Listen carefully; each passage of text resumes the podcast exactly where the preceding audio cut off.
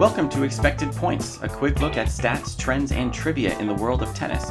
My name is Jeff Sackmann from tennisabstract.com, and it is Friday, March 26th. Each day, I select three numbers to highlight the latest news in the sport, and today, those numbers are 3, 64, and 9. The first number is 3, the number of times that Aryna Sabalenka has lost the first set of a tour level match by a score of 6 love. All three times, she has come back to win. The most recent momentum shift came yesterday in Miami when Svetlana Pironkova raced out to a lead, only to drop the second set 6 3 and find herself in a protracted third set tiebreak. Sabalenka saved two match points and needed four of her own before finally putting a lid on it, 11 9 in the breaker. At least Pironkova wasn't subjected to the reversal of fortunes that beset Sara Sorribes Tormo in Ostrava last October. The Spaniard won 10 games in a row before Sabalenka woke up and reeled off 12 of her own. The Belarusian is hardly a wizard of deciders, with a modest 9 and 8 three set record since the restart last August. But something about a first set bagel seems to belatedly remind Sabalenka that she's one of the best players in the world. Our second number is 64 miles per hour, the speed of Kristina Kucova's first serve at match point yesterday. For two hours, the Slovakian qualifier played well enough to keep things even with top seed Ashleigh Barty, splitting the first two sets and even taking a 5 2 lead in the third. At the crucial moment, her 64 mile per hour offering observed the legal speed limit, but it failed to clear the net. She went from 40 30 to getting broken, watched Barty hold with ease, and then got broken again.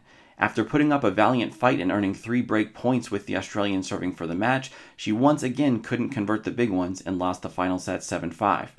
It's not the first time Kucova has lost a tight match against a top player. She's 3 and 13 against the top 20 in her career, including four three set losses. Ironically, one of her few wins was over Jelena Ostapenko, who would have been her next opponent had she completed the upset today. Instead, it's the top seed who gets to face the Latvian, the second straight erratic server that the draw gods have placed in Barty's path. Today's third and final number is 9, the number of career meetings between Victoria Azarenka and Angelique Kerber. Saturday will make it 10, as the two former number ones converged in the Miami draw with as little fuss as possible.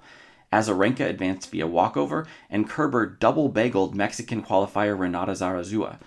Vika leads the head to head 8 1, but the one loss record leaves out the juicy details. One of those wins was among the best matches of the 2010s, a group stage clash at the 2012 Tour Championships that lasted over three hours, in which Azarenka saved two match points. They've only met once since 2016, but the contrast of styles hasn't changed since then, with Angie's anticipation based lefty game staring down Vika's pure power.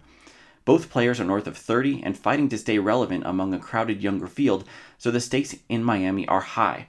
The winner of their 10th career meeting earns a place in the fourth round and a likely date with world number one and defending champion Ashleigh Barty. That's it for today's episode of Expected Points. For longer form tennis talk, check out the Tennis Abstract podcast, which released a new episode with Eric Jonsson yesterday. And baseball fans should check out our sister podcast, The Opener. Please let me know what you think about the show on Twitter at Tennis Abstract and help others find the show by leaving a review on iTunes. You can subscribe on iTunes, Spotify, and Stitcher, and you can always find the latest episode at tennisabstract.com. Thanks for listening.